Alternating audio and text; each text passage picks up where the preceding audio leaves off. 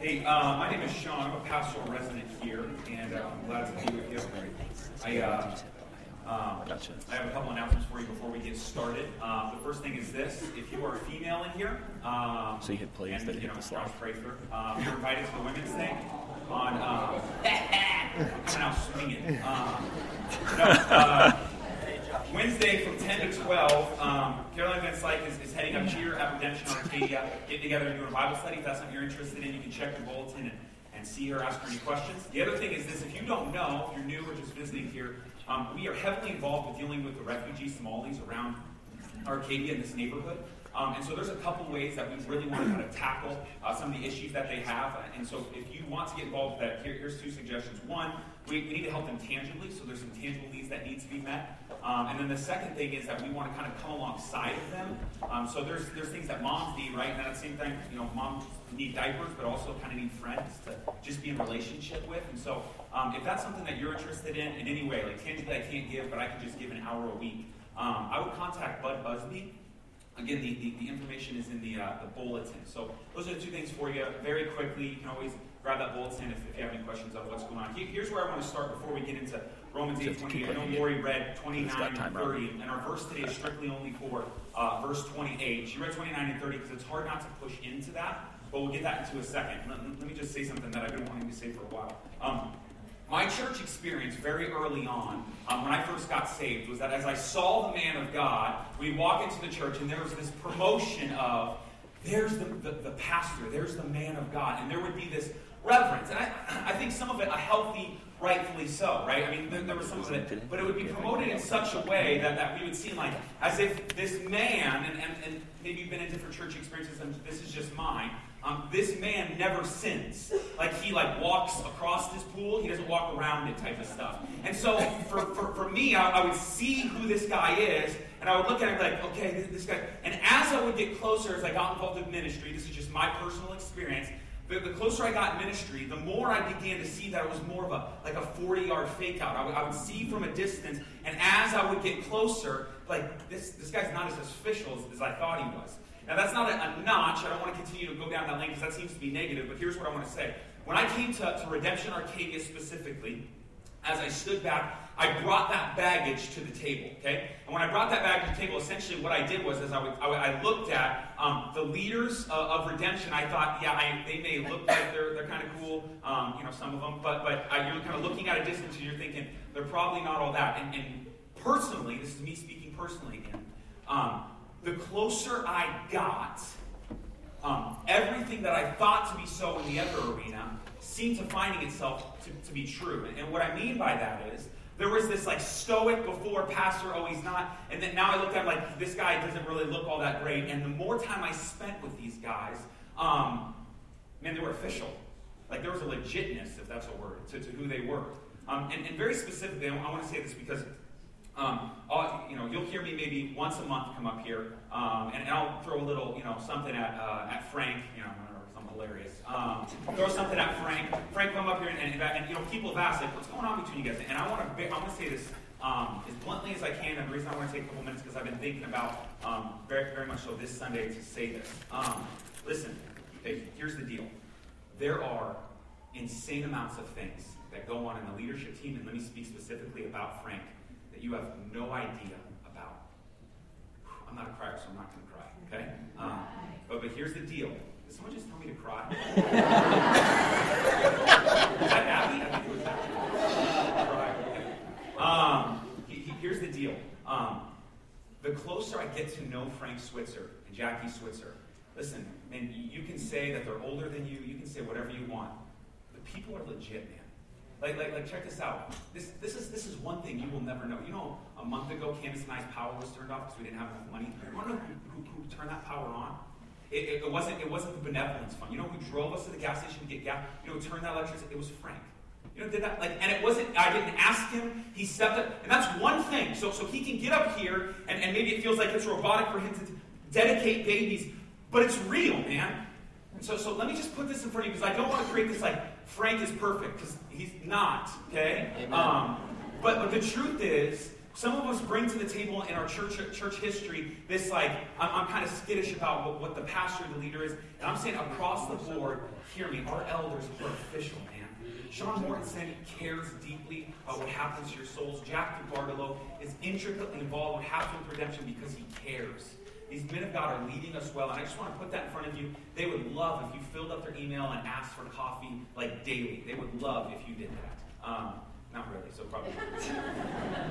so I, I, I, want to say that I know that has nothing to do with the thing. Frank, is that everything you wanted me to say about you? Is that yeah, yeah. Is that it? Okay. um, okay, so so here's the deal. Uh, Romans 8:28, right?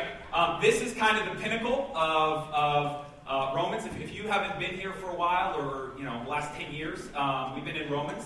And so we've been going through this, and we're coming from a different place, right? Uh, we just came out of a, section on suffering. Um, we're going into uh, like election and predestination, which all Christians agree on. Um, and so, right in the middle is this kind of pithy little verse that begins to unpack um, some certain things. And I think it's really important that, that we talk about it. But here's what I want to say about this verse. Um, this morning, my job is not to present an apologetic about good versus evil um, and all these things. Now, listen, I became a pastor, and I would say most pastors became pastors because they enjoy those conversations. And I think the Bible kind of guides us through some of those waters. But this verse specifically isn't, um, isn't pushing us in that direction. So when you hear all things work for the good, our immediate pushback is, well, what about this? What about this? We'll talk about that.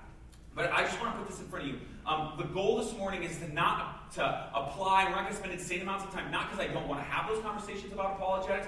Just the verse. That's not what this verse is about here. Okay. Um, and, and I want to say this on this because I don't want to spend a lot of time. Um, I know that there's a lot of like, okay, where did evil come from? Um, and, and to put kind of uh, your pride aside and arrogance aside, let me just kind of gently say this to you. Um, there are things in the Bible that God is intentionally silent.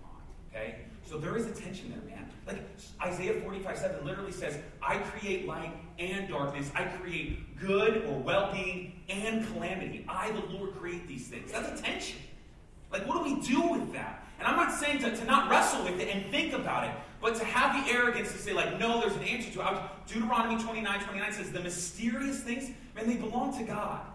And so I would, like, just as you begin to process through those lanes, just understand that his thoughts are not only not our thoughts, and his ways are not only not our ways, but his thoughts are higher than our thoughts, and his ways are higher than our ways. This is Isaiah 55. So for us to really understand all these things, I would just put it like humility needs to be brought to the table, especially where we're going when we begin to talk about election and predestination. But with that, um, I, I want to do kind of what Frank did last week. If you are interested in that, there's a really good book by Chris Wright um, uh, called The God I Do Not Understand very good. Now, I'm not a millionaire like Frank, so I can't buy it for you. Um, but, but check it out. I worked this deal with Amazon that if you go on there and give them your credit card numbers, they'll send you the book. Okay? so, um, so you, you work that out with them, but, but it's, a, it's a really good book, and I think it helps navigate some of those waters. Okay? So, um, Romans chapter 8. Um, here, here's, what, here's what we're going to do. like I said, it's coming from this place of suffering. Frank talked a little bit about the will of God, and, uh, and, and, we're going to go into like this, the, you know, the P word, and, and we're going to get, get, into all of that in a couple weeks. But for now, um, we, we, are just going to sit on, on what this text says. And I want to kind of hit the ground running and say this from the beginning. Um, this is a, a very appropriate promise, okay? But it's not for everyone. So when we first read the, the very beginning part of this text, I need to be very, very honest with you and say this. This is an awesome promise. That, that's essentially what it is. But it is not for everyone.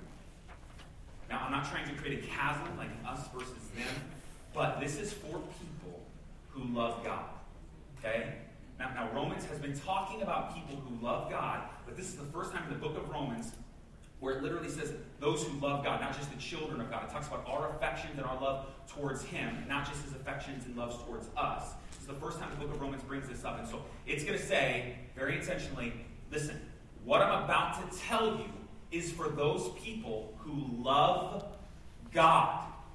Okay? So if you're in here and then you're like trying to figure this Jesus thing out and you don't know and you're just kind of going to church, here, I don't want anyone to walk out of here with false hopes. I don't want that this, this misconception. This is for people who love God. I think the immediate question we ask is, well, how do I know I, I love Him or how do I love Him? And, and, and, for us to kind of understand that, I just want to tell you what, what it's not because there's some American misperceptions we're, we're bringing to the table a little bit.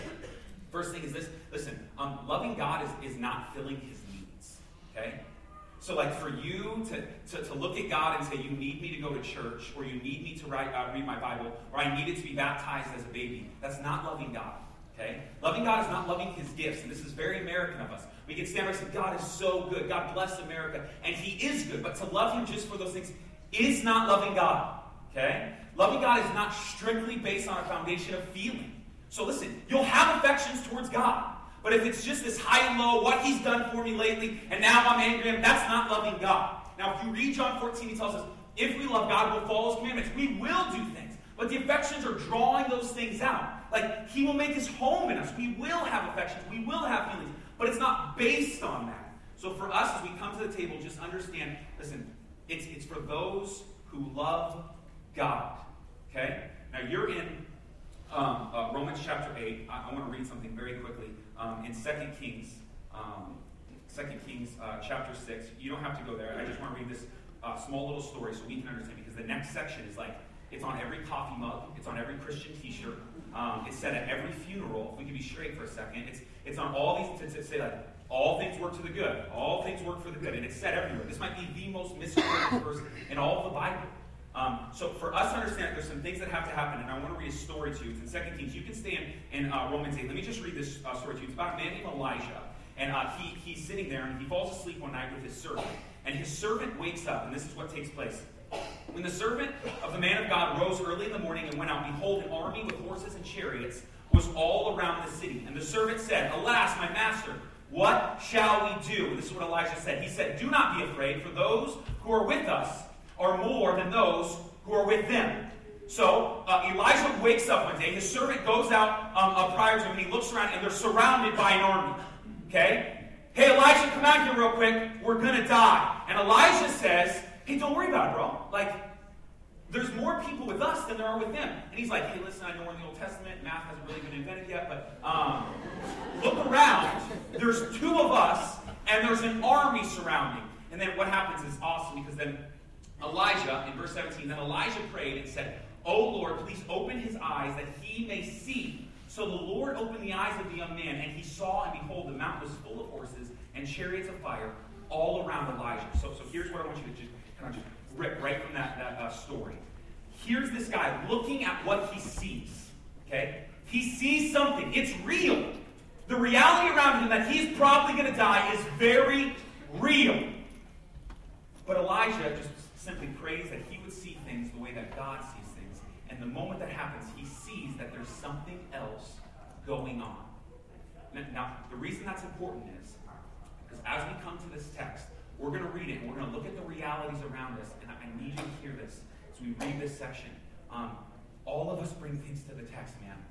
Like it's just it's it's the brokenness of the fall. Our our knee bent reaction is to bring things to the text, and we bring things when we hear things like good. We bring it to the text and we say, "Oh, this is what good is." The American idea of what good is. Okay, and I just want to lay that down for a second and say, listen, there are things that you cannot see. Hear me. That God is doing. Okay? So what you see around you may be true, but there's a truer reality. Okay? So Romans chapter 8, we're going to take the, the heart of this verse, which everyone knows um, that all things work together, together for good. Um, and, and, and, we're just going to go through that section. We're going to spend the majority of our time. I'm going to take two words at a time. I'm going to define them, and then let's just go at this piece. Cool? Um, you don't even know what I'm talking about. Okay, so here we go. Um, so so here, here's the first thing. We're going to work backwards. Um, and here's where I want to start. I keep looking at the text, right? Um, so, uh, those of you who know, about six weeks ago, Candace and I moved to the west side. And, uh, okay? Um, so we, we, moved to the west side, and uh, the backyard, you're kind of, you know, we're, we're, just renting for a year, so we're kind of finding what things we can build and, and, and put up and grass in or whatever it is. And, and, through the course of this week of us doing that, um, I, I, you know, Corbin's over here, I have to saw something. Corbin wants to play with the saw. I'm like, Corbin, no, you can't play with the saw. Trust me, buddy. Don't play with the saw. You're, you're going to be fine. Okay, I'm over here drilling something. He wants to play with the drill. Corbin, trust me. Don't play with the saw. Um, and I realized throughout the course of the week um, that as we're kind of doing this, I'm telling him a lot. Him and Titus a lot. My two, my two boys, six and four. Um, hey, trust me. Like this is for your good. And I, whatever, for whatever reason, um, a couple Thursdays ago, I was just doing this, and I, I realized I have been telling them this their whole life. Like over and over and over again, I would say, hey, hey buddy, trust me. Okay, just, just believe me. It's going to be good. Like whether it be food, try this. It's going to be good. Um, whether it be like walking across the street, trust me, we're fine. I remember very specifically when Corbin was learning how to swim, we got, we, we were at a friend's house and he knew that it's a time of, you know, if you've ever had kids, where to just dunk them underwater real quick, they love it. Um, so you dunk them underwater. And um, we're walking from the house to the pool and Cor- I'm having a conversation with Corbin, and he's like, I don't want to get my head in the water. I don't. And he's already freaking out, you know, his heart's pounding. Like, Corbin, trust me, you're going to be fine. It's going to be good, buddy. It's going to be good. You're fine. We're walking to the pool. He gets in the pool. He's like, okay, okay. He gets in the pool. And I was like, he's like, I don't want to get my head water. Corbin, you're going to be fine. It's going to be good. Okay, okay. We get in the pool. I go, okay, you ready? One. And he goes, no, no, no. Two. No, no, no, no. Three. And I dump him underwater, right? And I lift him up out of the water, and he's just screaming, okay? And he says, um, he says, I thought you said you were never going to dump my head underwater. And I look at him, I say, Corbin, I never said that. Okay? The truth is, as we walked from the house to the pool, when I said things are going to be okay, it's going to be good, he heard, well, well you're not going to duck my head underwater. No, that's not what I said. I said you're going to be fine. So his definition, his reality of what good was, was not what my reality of what good was. Okay? So in that moment, I'm saying here is what good is. Here's what you see as good. Here's what I see as good. And it's not the same thing. So if we're going to just take these real quick words and define what good is, what all things are, what is working together, for us to really go through this verse, let me just say this. We're going to work in the confines of the reality of what God deems good. It's very, this is, this is huge, right? Because in Russia, um, if you've watched any of the Winter Olympics, there's this huge, you know, um, Putin promises that it's going to be the greatest Olympics ever, yada, yada. He pours all this money into it. It's just huge failure because there's hotels half built, um, all these things about taking place. And um, James and Perry and I were talking about how uh, literally there are certain streets that the houses were just still had bullet holes in them and just run down. So they would put these like house covers over these houses, like house and make it, and it kind of looked like a car cover. It looked kind of real to make it look like it was nice. Okay, and it's true. Nazi Germany did the same thing. These slums and ghettos, they would cover it up and, and make a facade. It, it looks good, right? Like when you look at it, you're looking good, but it's a lie. It, it's a lie and the air we're breathing when it comes for us to define good. It's a lie, man. What we deem as good is not what God deems as good always. So, so for us to come to that, we have to remove that facade. Say, listen, let's look at the building the way it really is. And so, if we're going to define good, here's what I'm going to say. We're defining it from the perspective of the dad in the pool and not the son. Okay? So, how does the dad see what good is? So, that's for good. Here's the next thing we have to define. What does it mean to work together? Okay? Literally, there's a textual variance in this. It, it, like it literally says, like working together. It's in the present tense. So for us to understand what working together is, if we were to read it, all things, uh, God, all things work together uh, for those who love Him, called according to His purpose. For us to see that uh, these things are working together, um, I would immediately push in the direction of just playing sports. That that's usually what you'll hear in the sports arena, or maybe at work. Like for us to, understand, like these things are cognitively kind of working together. Um, the best example I give is, is, this word is actually only used five times in the New Testament.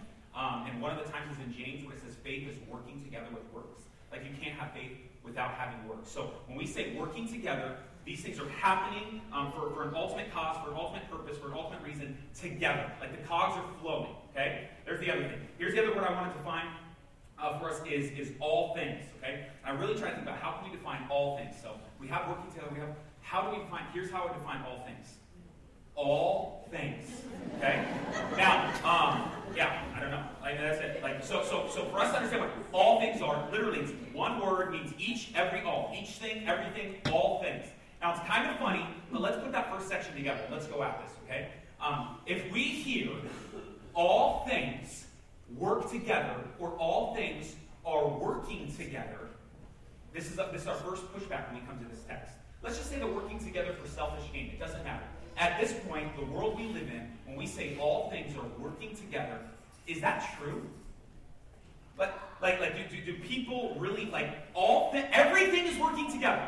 Like I've been with coworkers, we don't work together. Josh prayed for them every day. Okay, um, all things are working together.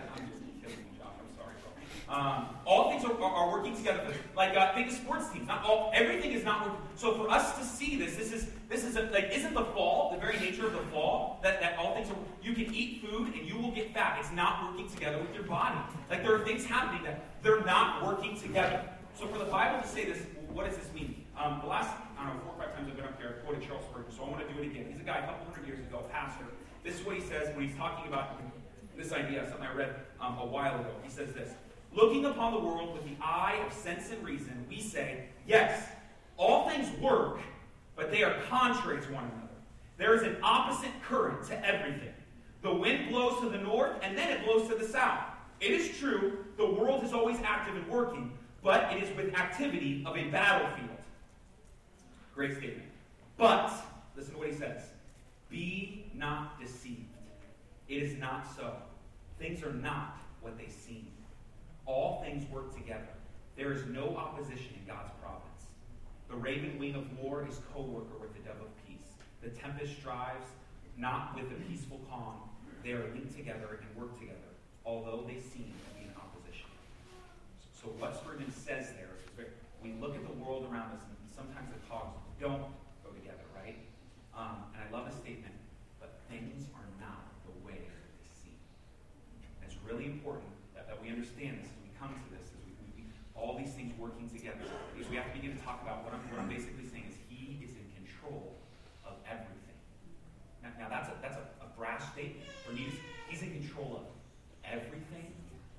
Let me, let me read uh, Proverbs 19:21. Many are the plans of the mind of man, but it is the purpose of the Lord that will stand. Psalms 115 actually says that God is in heaven and he does what he pleases. He is over all things and he is working all these things. Everything. And our pushback is, no, wait a minute. Like, I see this and it's not working together. And I would say, like the servant of Elijah, like my son in the pool, we see it as it is, but we miss this undertone. Now, I'm not even talking about the good portion of it. I just need you to understand that there is this being, because there's a textual variant, that ultimately some of your translation says God is working all things together, right? Because the text is telling us God is doing something. He is working all these. So this to this is coming together. Everything, the way I move my hands, the way I move my feet, the way the dust falls, the way the sound comes out of the speakers, all these things are under his control. I am literally claiming he is in control of everything. And I don't need to because the Bible just did. Now, this is a lot of work, right? Because wait a minute, he's in control of everything that sounds like fatalism.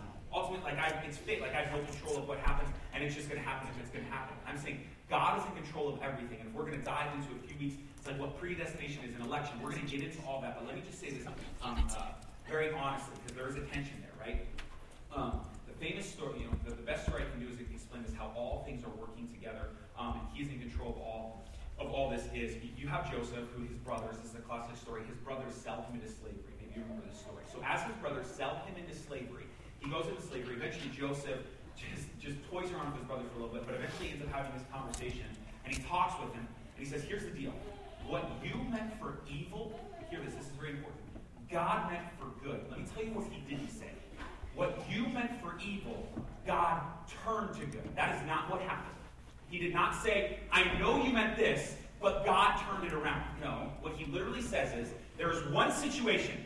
You did this, but God did this. So you did X for Y, but God did X for Z. So at the same moment, we have this idea of man absolutely choosing, but God's sovereignty over it all. So Jonah is sitting in a boat one time. The men pick him up and throw him overboard. Jonah is in the belly of the whale. And you know what Jonah says? God, you threw me overboard. Man absolutely having free will and choosing to do and making these choices, but God sovereignly over all these things. Before the foundations of the world, Jesus is set to be crucified. Acts 2. Um, 23. This Jesus delivered up according to the definite plan and foreknowledge of God you crucified and killed. Hear this. Uh, uh, uh, verse 23 again. This Jesus delivered up according to the definite plan, uh, to the definite plan and foreknowledge of God. So here's God's sovereignty. You crucified and killed. God determining, God setting the path. He's working all things together. He is in control of all things. He is sovereign over all things. He is man. He is absolutely controlling everything. And here is man's choice. And so here's, here's, here's what I want to say about this. Um, this is this is this is not fatalism that, that God chooses in spite of your choices, and this is not humanism. Your choices determine all things. It's much more nuanced, it's much more complex. And, and I would beware of arrogance when it comes to these things, to think that we know all these things because we read it and, and, and it's difficult. And again, Deuteronomy 29 29, the mysterious things belong to God. And we see these things going hand in hand. how it works essentially within salvation, and I'll let Frank deal with that. That's going to be a good time. Um, but, but more than anything, we can come to the text for now and say God is working all these things out. He is sovereign over all things. He controls all things. He is in charge. For what purpose? And he literally tells us what that purpose is. Um, and this is what he says. All things uh, work together. We talked about that. For good. Good. Uh, work together for good. And he says, uh, uh, for those who are called according to his purpose. So, so his claim is this. All things are working together, and they're working together for good. Okay. Again, hear me. Okay, when I say this, um, what, what about the kid that was molested yesterday?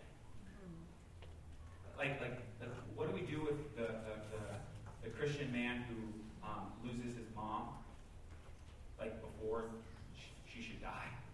Like, like, like, what do we do with, with rape? Like, what do we do with hating? I mean, what do we do with these, these tensions that we, we look at the world around us and we see and they say all these things are working out for good? And, and my immediate push in that direction is to say yes. All these things are working out for good. And now, how it takes place is, is really important.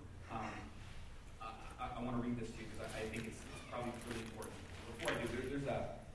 Let me let's start with this. Okay. Um, during the time of, of this, this lady named uh, Queen Mary, she, she was a huge persecutor of the Christian church. Literally got the name Bloody Mary. That's where we get the name Bloody Mary from. She would go into churches, she would grab these pastors, she would grab Christians, and she would just kill them all. Just his, her nickname was Bloody Mary. Okay, um, so she's killing all these people. Uh, true story. She grabs this um, uh, pastor from a certain village. Uh, these guards do, and they, they're going to bring him to London so that they can kill him. Well, on the way to kill, uh, to, to kill him, on the way to London, the guards just start beating him up, beating him really bad. They end up breaking his leg. So now this dude is a broken leg, and he has to walk all the way to London. It's like 30 miles. So he's walking all the way to London. And he's hobbling there. They're going at like a third of the that they would normally get. Okay. So as they arrive into London, um, they get there just in time to hear that, that Queen Mary is no longer queen, but Queen Elizabeth has taken the throne, and that Christians no longer will be executed. And, and, and the would-be martyr in that moment looks to the guards, and he says, if it wasn't for my broken leg, you would have been here in time for me to find the news. But instead, all things work together for good. So it's just this really crazy story. And it's cute, right? Oh, he lived. He didn't die. Um, but, but that's not how it all works out. Right?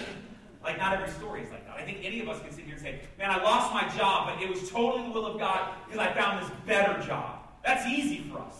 That, for us to read that and know that that's an easy thing. But it's not always that case, right? It's, it doesn't always.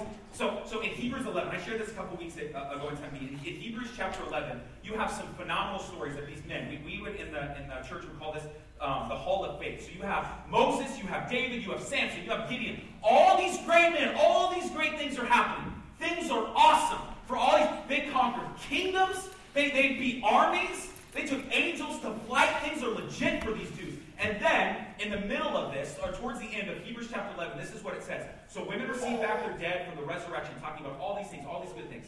But some were tortured, refusing to accept release, so they might rise again to a better life. Others suffered mocking and flogging, and even chains and imprisonments.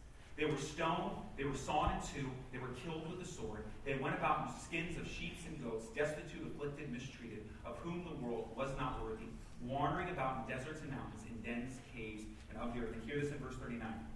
And all these things, though commended through their faith, hear this last part, did not receive what was promised. What do we do with this man? He's born for one purpose. His one purpose is, one, is to pave the way for the Messiah. He's born before him. He's his cousin. He paves the way for the Messiah. He does everything right. He, he never loves a woman. He doesn't have the, the comfort of friendship. He doesn't have children. He doesn't have a house. He lives in a desert and he eats bugs. And he does what he was supposed to do. He did everything right. There's no, like, he's literally the greatest man born among women. And you, me, there ain't nobody better than John the Baptist. He does everything right. And you know what his reward is? To have his head cut off by the, the king of a harlot. That's his reward. Like, what does John do in this moment? All things work together for good? Are you serious? How do I play that out? Because that ain't good. So when we read this, to understand that men before us felt the weight of what this is, to not consider that the present sufferings of this time, they're not worth even comparing to the future glory that is to be revealed to us, to wrestle with that, and to understand what that is. Um, now, for us to break out of this, here, here's what I want to say, because when we hear for good, our American mentality is everything that is comfort, everything that is um, plush, everything that is nice, if it provides us, and I've been, hear me, I've been part of Maybe some of you don't know what this is, but the prosperity gospel that teaches you God wants you to prosper, God wants you to bless. If you have this, maybe you've seen pastors of LA. Like, no, I'm supposed to drive a Rolls Royce. I, I've sat in the Philippines. I think I've told you guys this story. I've sat in the Philippines, literally, where um, they have no roof over, but they have these nice chairs, these sick chairs. And I go to the pastor and say, Why don't you guys have a roof over? Well, no, there's a guy who came in a couple months before that. and He said, You're children of God. You, you don't be sitting on benches. You sit on nice chairs. You sit on thrones because you're, you're heirs to the king. No, that's stupid. Get a roof. Okay? So, so for you to prosper isn't the way that you deem prospering. I, have been there, man. I've seen, I've been in the villages in Ghana where I'm watching these little kids watch Creflo Dollar sit here and say, no, you got to draw a Rolls Royce, you got to drive a Ferrari, you got to have a mansion, all these things, and all they want is food. Prospering to you is not what is prospering to God. And so for him to say all these things are working out, there is something deeper, there's something more going on. We have to understand this. So, so what I want to do is I want to read something from a man in the 16th century. He's a monk. Um, he's 80 years old. He's not in the 21st century, and he's not in, in the West. So he's in an Eastern country. He's this monk, and he talks about suffering. So it, it's a book called Practice of the Presence by Brother Lawrence. I think I've told you guys about this book. Every time I talk about this book, I want to tell people, literally in this book, at one point in the book, he says, I've had such delicious thoughts upon the Lord that I'm too ashamed to say what they are. Uh, like you had, you, first of all, he described God as having delicious thoughts towards him. I don't even tell my wife that. And then, and then he says, like, I'm too ashamed to say what they are. I'm like, what are they? You're too ashamed to say what they are. Okay. So in this in this book, he, he makes a, um, um, uh, two really awesome statements, and, and, this is what he says. Um, God knows best what is needed for us, and all things that He does is for us. It is for good. If we knew how much He loves us, we should always be ready to receive equally and with indifference. Hear this from His hand the sweet and the bitter. All the pleas that come from him. The sorest affliction never appear intolerable, except when we see them in the wrong light. So, so Christians, if you're a child of God, what he's literally putting in front of us is, if we go through a trial, if we go through affliction, we see this is terrible. Why is this happening to me? We're seeing it in the wrong light. We're not viewing it the way that God would view it. We're not seeing it the way that it is meant to be seen. And then, then he says this, which is really great. He goes on to say this Happy are those who suffer with him. The men of the world do not comprehend these truths. They suffer like they are, not Christians. They consider sickness as a pain to nature and, and not as a favor from God, and seeing it only in that light, they find nothing in it but grief and distress. But those, you and me, who consider sickness as coming from the hand of God as the effect of his mercy and the means in which he employs for them salvation, commonly find it great sweetness and sensible consolation. Whatever remedies you try, they will not, they will not succeed. They will not succeed as far as you as he permits. So literally what he's going to say is this comes from God, and you can try to fix this all you want. Like there's this hole. Like that's in you. Like, like you want to fix it. You, you, want you, you want grab it, you want you want to manipulate it. You, if I get this, if I can do this, if I can do this, and you want to do all these things right, but they're only going to work as, as far as God permits. So all these trials, all these uh, uh, uh, afflictions, like it, it, it's, it's just not it's not going to work. And then he says, just an awesome statement. And he's a monk, so he can say this. When pains come from God, he only can cure them. He often sends disease of the body to cure disease of the soul. So for us as Christians to take a step back, say, God, what are you doing, man? Like, like what's happening right now that, that I need to see that I don't understand? What, what coverings over houses? Um, how am I defining good? What am I looking at? For us to see suffering, because suffering, it's real. Like, like that man I described as, as um, someone who's molested, you might be in this room right now. Like, like the parent dying, that's a reality for some of you in the last month. It's real. And, and even those sufferings that we would deem like trite, like some, some of you lost a boyfriend you care deeply Like, uh, so a friend like totally betrayed you. There's this weight that is real. It's real. But as a Christian, we have to begin to immediately push the stretch. God, what are you doing for the good? What are you doing for me? Now, God doesn't leave us in a lurch in this because He gives us what good is. So I've been defining everything through the negative. What good is not? What good is not? What good is not? He literally tells us what good is in verse 29. This is what He says. I think it's beautiful. I think it works. I think it's awesome. This is what He says in verse 29. Um, that's Hebrew, so that's not going to work. Um, um, Hebrews chapter 8. Um, I'll read that 28 again. And we know that for those who love God, all things work together for good. Hear this. For those who are called according to his purpose. Okay? So we are called according to a certain purpose, defining what this good is. We love him. We're called to this purpose. What this good is, this is what he says. For those whom he foreknew, he also predestined. Good time. We'll talk about that later. Here's the answer. To be conformed to the image of his son. So, so let me say this. What is good? What is good? How are things working together if you are a believer of Jesus Christ in this room? How are things working together for you in this room? What is good? Everything that is good that happens to you is for an ultimate purpose, and good is defined through the lens of conforming you. So, um, maybe you've heard this before, but it was really bizarre when I learned about this. Um, the way that they used to make gold and silver is just this crazy process, right? So they would take this gold. Um, I, have learned from Minecraft, gold comes in these square blocks. Um, and so you have these square blocks and you put it in, okay, and then you melt it down. And then these impurities rise to the top and they skim all the impurities off and then they begin the process again. You put it in there, you melt it down, they skim all the impurities off, you put it down, let it solidify, melt it again, skim, okay, and they continue to do this. And you know the end goal for their process? They continue to do it, look into the gold, no, not ready. Impurities. No, not ready. Impurities. And they do this over and over and over again until eventually they can see their own reflection in the gold. So the gold goes through fire, trials, over and over and over again until it reflects the one that is made And so for us to stand back and say, God, and, and put me through it, the trials, over and over and over again until I reflect you well. That's the Christian good, man. Now that's not romantic, is it? That definitely ain't sexy. That definitely isn't something for us to look at that. I want some of that. No, we're not thinking that, because that doesn't come natural to us. We don't know because naturally we see the army of, of people around us. Naturally, we define good what is our head is not getting wet. That's naturally how we define it. But that's not how God is defining good. He's defining good, what is bringing you to the purpose for His glory, to the image bearer, to be an image bearer of His Son, Jesus Christ. Now, here's what's beautiful about the whole thing. We can wrap this piece up.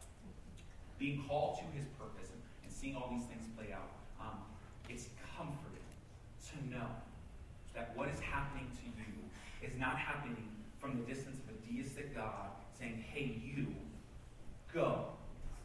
That's not what's happening. In this moment, we follow a God.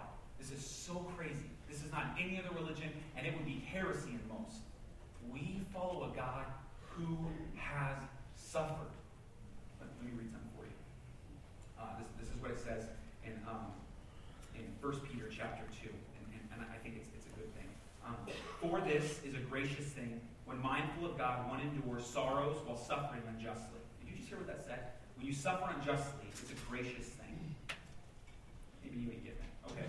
Um, for what credit is it if when you sin and are beaten for it you endure? But if when you do good and suffer for it, uh, suffer for it and endure, this is a gracious thing in the sight of God.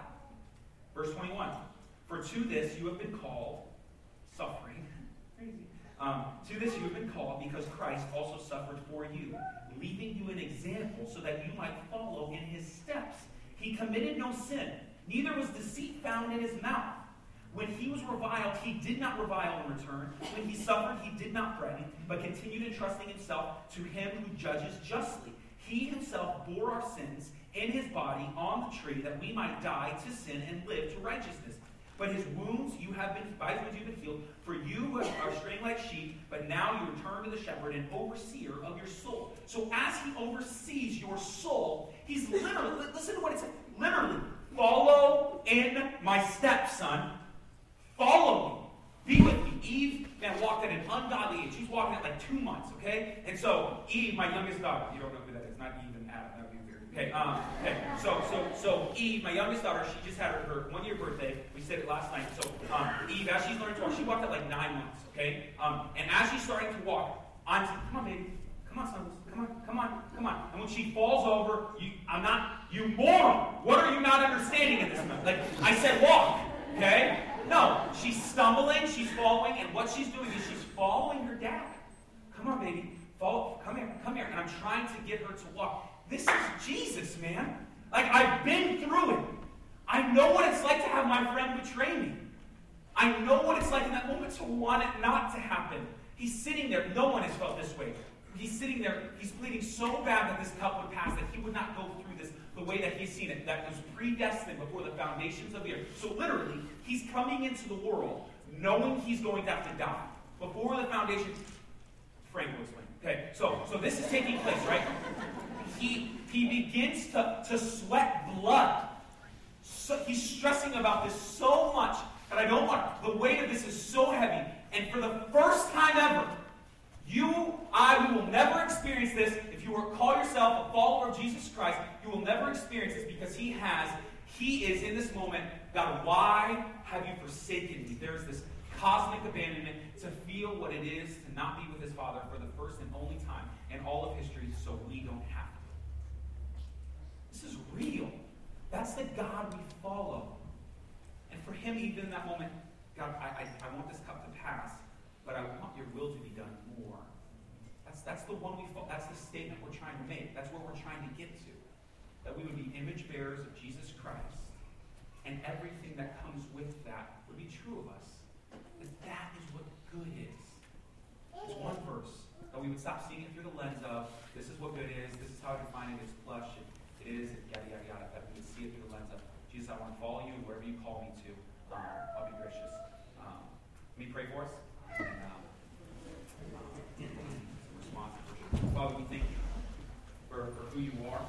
We are uh, grateful for everything that you've done. Um, we know that in the midst of our suffering, it's, it's not easy to proclaim that uh, you're working it out for good. Just it seems very uh, counterintuitive to, to what we know to be true. Um, so, Holy Spirit, I first pray that you would help us with that. Right? Like we, we desperately need help to know um, what is good for you is not always what's good for us. But the crazy thing is, what is good for you really is what is good for us.